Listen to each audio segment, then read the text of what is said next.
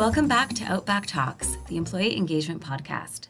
This podcast is produced by Outback Team Building and Training, a leading team building, training, and consulting provider for organizations across North America.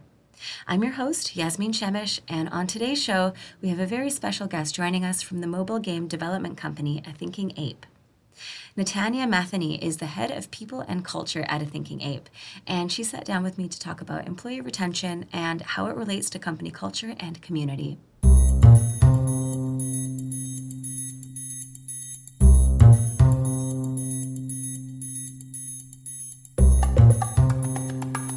Thank you so much for joining us on the show today, Natanya. My pleasure. Thank you for having me. So, how's your day going so far? I have nothing to complain about. It's beautiful outside. yes, it is. it's almost like summertime. So, um, you work at the mobile game development company, A Thinking Ape. Um, so, first of all, can you just tell me a little bit more about what the company is all about? Sure, I'd be happy to. Uh, so, A Thinking Ape is a mobile game development company. Uh, we make social mobile games that are free to download on iTunes and the Google Play Store. And our mission is to build communities, and we do that through the social aspect and accessibility of our games. Uh, so we are located in Vancouver. We have around 70 employees and uh, looking to increase our team by about 30% this year. So uh, excited about that. Um, but yeah, in a nutshell, right now we make games that uh, are really fun and hopefully a lot of people all over the world can enjoy. That's really cool. What kind of games do you guys create? Are they like sort of action or are they um, problem solving? Yeah, we have a few different genres, um, but our most recent uh, game that we launched uh, at the end of 2017 is a a, key, a kingdom builder game. So we call it a kingdom builder for everyone. So a little bit of strategy, a little bit of uh, dry humor in there. But yeah, the, the type of game that's uh, most popular right now is our Kingdoms of Heckfire game, which is um, more of a strategy kingdom builder type type game. Awesome. That sounds really cool. So I know you are head of people and culture at a thinking ape. What kind of responsibilities does that role entail? Yes, so I lead, as you said, our people and culture team. Uh, we, we care really deeply about finding the best people externally to build a really connected internal community. So I work really closely uh, with our CEO, uh, who's also our co founder, and our senior leadership team to ensure that our business strategy aligns with our people strategy. So that encompasses everything from our employer branding, recruitment and talent acquisition, onboarding, training and development, and really the entire employee experience. So, uh, benefits to wellness initiatives, all of those types of things fall into my wheelhouse. A lot of the times when people are looking for a job, um, they're looking for a company that has a good culture. And, and oftentimes this can mean beer on tap and a ping pong table. Um, so, what do you think really makes a good culture? Yes, I definitely hear those types of comments a lot. Uh, culture to me is about people living the values of the organization. Mm-hmm. It's it's how the company shows up every day and the people who make up who make it up inside. Uh, culture to me isn't about the perks, the beer, and the ping pong. Uh, it's about the environment that the company creates for its employees to show up every day being their best self, living and exemplifying the values of the organization, and really supporting each other to be better. Um, so, yeah, to me, those things are just perks and they're just things, but really, culture is about the people. Um, and it's an organic thing, it can change over time. Uh, but it's really unique to every organization based on the individuals that they have there and the unique atmosphere that they're creating. Mm-hmm, absolutely. And Thinking Ape was actually named Canada's most admired corporate culture winner last year in 2018, which is really wonderful. Um, so, what defines your company culture and why do you think it's been considered to be so admirable? Well, thank you for the shout out. Uh, that was a proud accomplishment for us over here. Uh, it really comes down to our core values uh, and our approach to leadership. So we have four values, uh, one of them being ownership, another one being having wonderful arguments, third one being best ideas win, and fourth, keep growing. And so we use these values as the lens and the filter for our decisions. We give people a lot of trust and ownership over their work.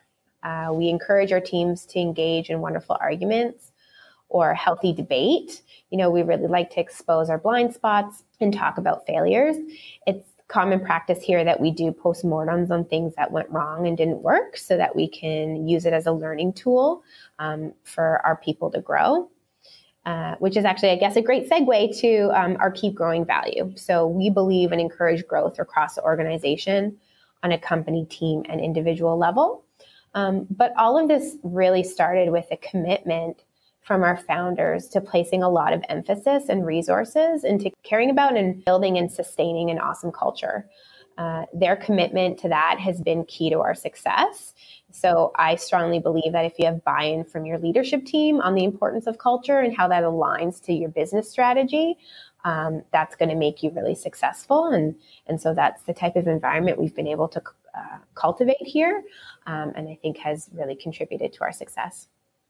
That's wonderful. Yeah, because you know, you, you spend so much time at your job you know? And it's and it's so important to have you know to be in an environment that's a great place to work and to spend all of your time.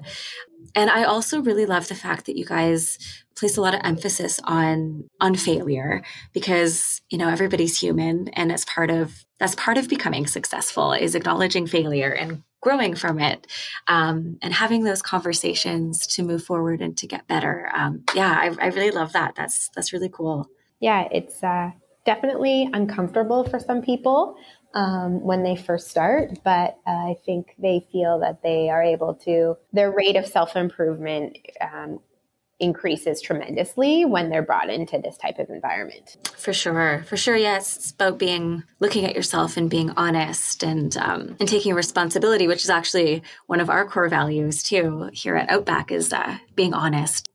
Um, so uh, one one thing that I was looking forward to talking to you about today um, was that there there seems to be a very interesting connection there when it comes to in-game community and the emphasis that your team places on their in-office community.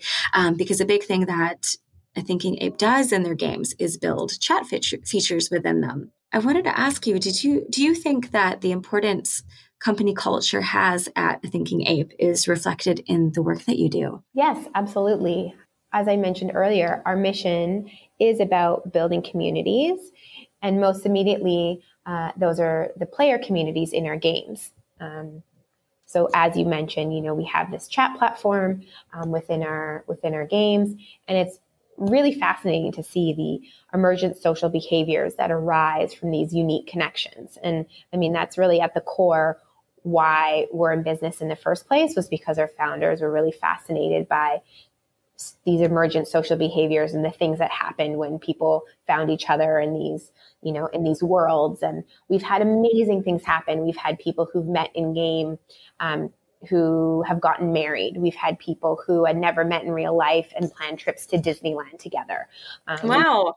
yeah we've had people who have uh, rallied together to help out a clan member, um, you know, who was in need during like uh, natural disaster uh, time periods. So um, fundraising efforts. So there's been some amazing things that have happened.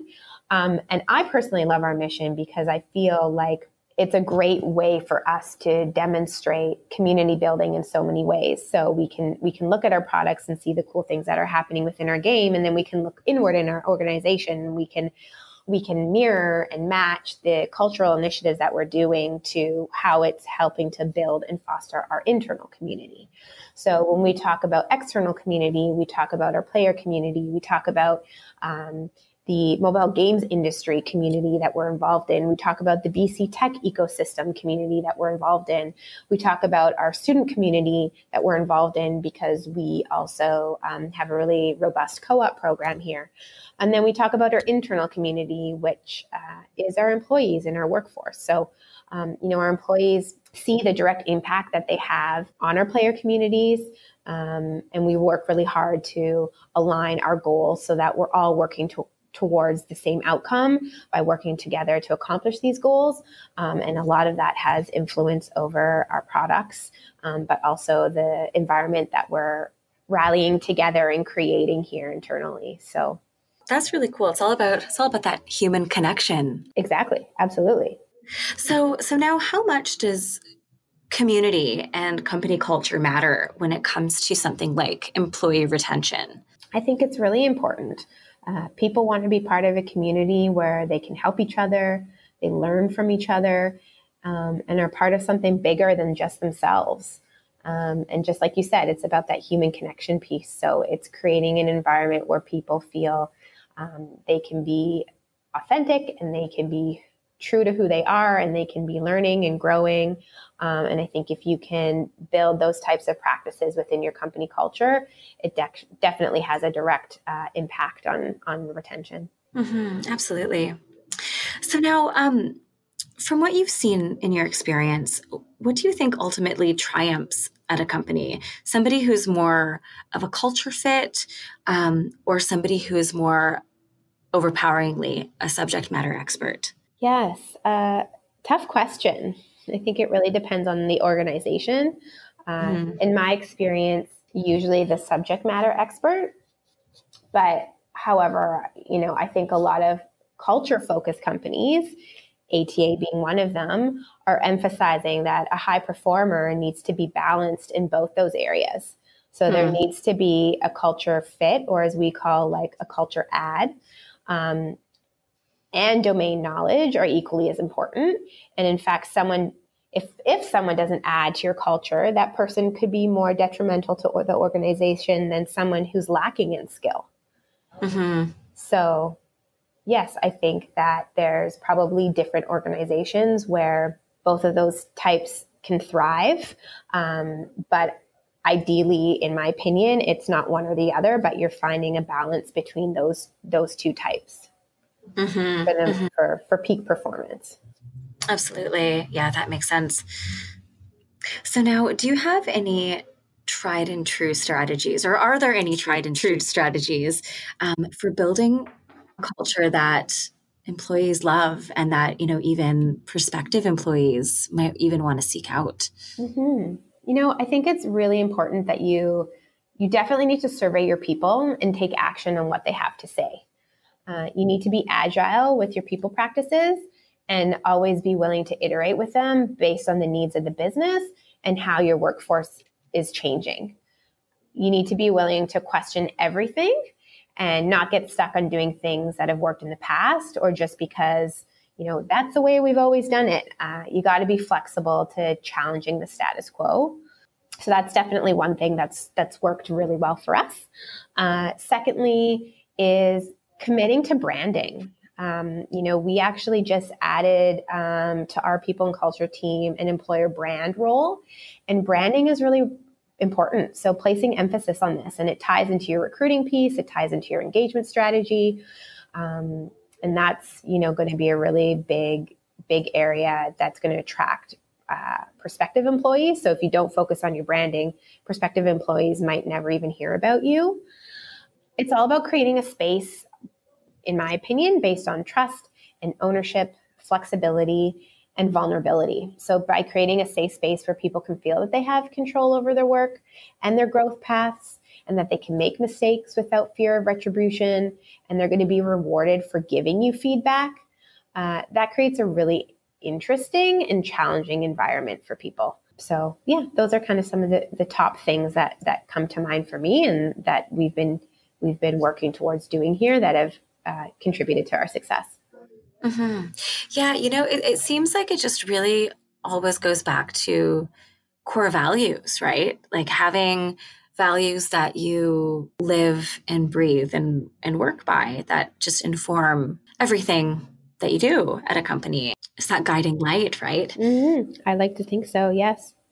How do you think tech giants like Google, Microsoft, and Yelp who are who are all quite known for their uh, emphasis on company culture as well.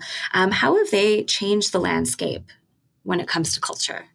Well, they've raised the bar in terms of expectations for talent, that's for sure. Uh, and you know, talent has has so much choice today and options um, in the market that it puts a lot of pressure on the small to medium sized businesses like a Thinking Ape. Um, however, they offer so many perks um, as ways to make it easier for employees to stay at work um, that it just allows the smaller companies to focus on the work we do and and put more emphasis on the impact that our employees are going to have on our products. And so for us on our players and our communities and how they're going to learn and be challenged every day uh, like we know that our workforce cares more about their career development autonomy and flexibility and flexibility um, over unlimited perks and time off and food. So we choose to focus on that. Um, so again i think you know it, it's definitely really competitive out there and those large companies are offering so much that it can be very enticing. But for us we try and focus more on what are the benefits that you're going to gain as an individual in your career um, working for a small organi- small to medium sized organization and the impact that you're going to have every day on the people that you're connecting with both internally and and in the work that you do and your products and yeah, does that answer your question? Absolutely. I, I would think as well too with a you know working within a smaller company the benefits that a smaller company would have i feel like almost reach those who are getting those benefits in a more direct and impactful way if that makes sense you know like it's it kind of reaches you quicker and and more personally in a sense yeah and i think those large organizations are very attractive to certain people because they want to work there because they want to work for that brand.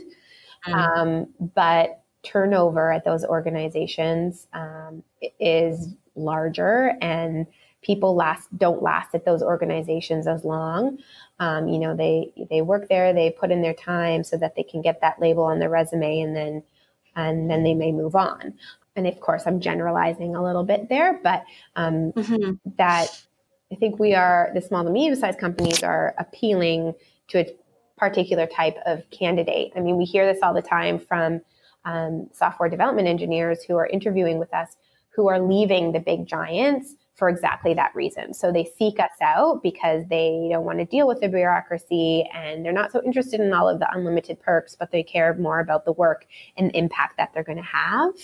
Um, so we're not really concerned about, you know, comparing ourselves to the big giants because we know we're different and we know we have a basically a different value proposition and, and we stick to that and we know what that is and um, that's that's what we promote mm-hmm, absolutely and you guys are doing great things thank you Awesome. Well, this was so great, Natanya. Thank you so much again for taking the time to chat with us. And uh, thank you for your wonderful insight. We really appreciate it.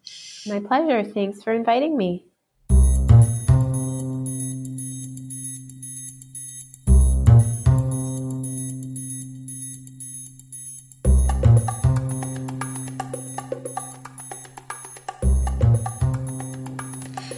That's it for this episode of Outback Talks. Thank you so much again to Natanya for taking the time to be on our show today. And thank you for listening. Outback Team Building and Training helps organizations across North America build relationships through memorable team building, training, and consulting experiences. And our team has been recommended by over 14,000 corporate groups in the United States and Canada. For more expert advice on employee engagement, visit the downloadable resources section of our website at outbackteambuilding.com to take a look at our free guides or get in touch with one of our employee engagement consultants. And don't forget to subscribe to our podcast on Spotify, iTunes, Google Play, and Stitcher. Until next time, this is Outback Talks, the Employee Engagement Podcast.